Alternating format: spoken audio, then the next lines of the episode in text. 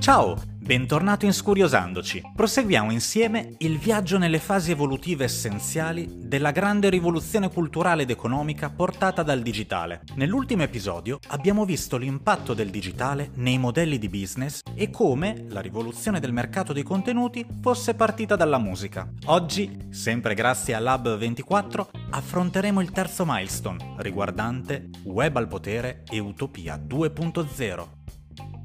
Tutto parte da un'idea, quella di Tim Berners-Lee, che pensa di mettere in collegamento tutte le pagine web che si stanno creando nel pianeta. Quale fu la sua utopia? L'informazione accessibile a tutti. Da lì a pochi anni verrà delineata la seconda utopia, il Web 2.0, per rendere tutti produttori di contenuti. Vediamo allora insieme le tappe che hanno portato all'ascesa del web e alla sua crisi.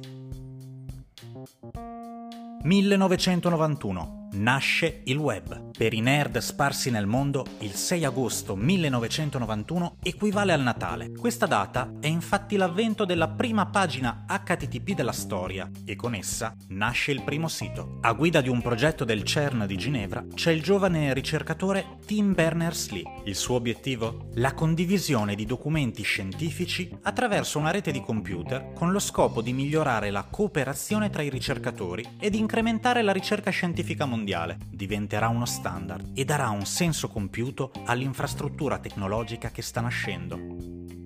Con un PC si ha accesso ai siti di tutto il mondo e alla ricerca di informazioni. Dichiarerà più avanti Berners-Lee, il web è più un'innovazione sociale che un'innovazione tecnica. La nostra macchina del tempo ci fa fare un salto di 10 anni. Siamo nel 2001. Nasce Wikipedia, Fondata da Jimmy Wales e plasmata dalle ceneri di un suo precedente progetto chiamato Nupedia, è un'enciclopedia libera scritta dagli utenti. Le voci non sono mai definitive. Altri utenti possono infatti integrare o segnalare parti non ritenute attendibili. 2003 MySpace, di fatto il primo social network, si affermò con un focus musicale Permetteva infatti di entrare in contatto con gli artisti, soprattutto band emergenti, e di offrire la propria musica. Nel 2005 Murdoch fiutò l'affare acquistando MySpace per ben 580 milioni di dollari. Peccato che nel 2008 un certo Facebook rivoluzionò il concetto di social network a livello mondiale. Nel 2001 fu svenduta a Specific Media.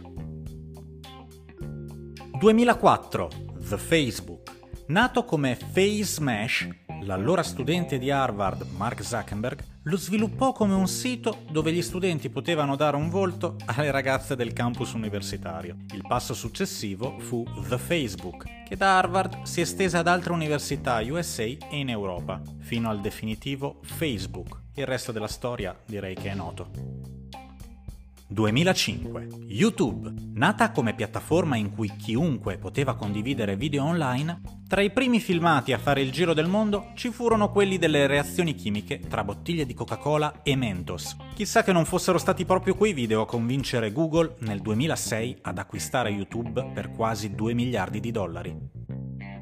2006. La consacrazione del Web 2.0 come saprai, ogni anno la rivista Time a dicembre celebra la persona dell'anno. Destò scalpore nel 2006 la celebre copertina, in cui era presente uno schermo del PC con effetto riflettente, in cui il lettore si poteva specchiare, e sotto la dicitura recitava sei tu la persona dell'anno. Il web era diventato il luogo dei contenuti generati dagli utenti. Ecco allora, il web 2.0 è definito il passaggio dalla ricerca delle informazioni alla partecipazione del pubblico alla loro creazione. I servizi nati in questi anni sono accomunati dall'apertura di questa possibilità per l'utente.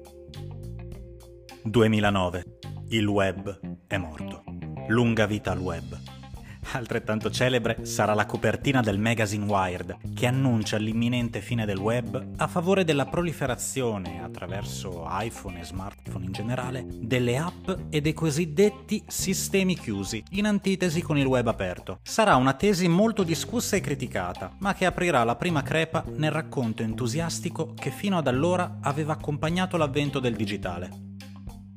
2018. Lo scandalo Cambridge Analytica. È il 17 marzo 2018. Beh, dubito che quella sera gli azionisti di Facebook fossero nei pub a festeggiare San Patrizio. Infatti, la mattinata fu segnata dalla prima pagina del New York Times dedicata al caso Cambridge Analytica. La società londinese viene accusata di aver utilizzato in modo illegale i dati personali di 50 milioni di utenti Facebook a scopo elettorale. Facebook corre subito ai ripari annunciando di aver bandito l'utilizzo della piattaforma all'azienda britannica, ma non basta. Il 22 marzo Zuckerberg scrive un post nel quale chiede scusa per quanto successo e sottolinea che Facebook ha commesso degli errori. Il 10 aprile verrà ascoltato in audizione dal Congresso degli Stati Uniti. È il 2 maggio e Cambridge Analytica dichiara bancarotta che fine abbiano fatto i dati degli utenti rimane ad oggi un mistero. Per la chiusura del caso Facebook patteggerà una multa da 5 miliardi di dollari, ma questo rimarrà una pietra miliare in fatto di dati personali e web. Bene, qui si chiude la terza tappa. Nella prossima puntata concluderemo il nostro viaggio parlando della rivoluzione degli smartphone e della app economy. A presto con la prossima puntata di Scuriosandoci!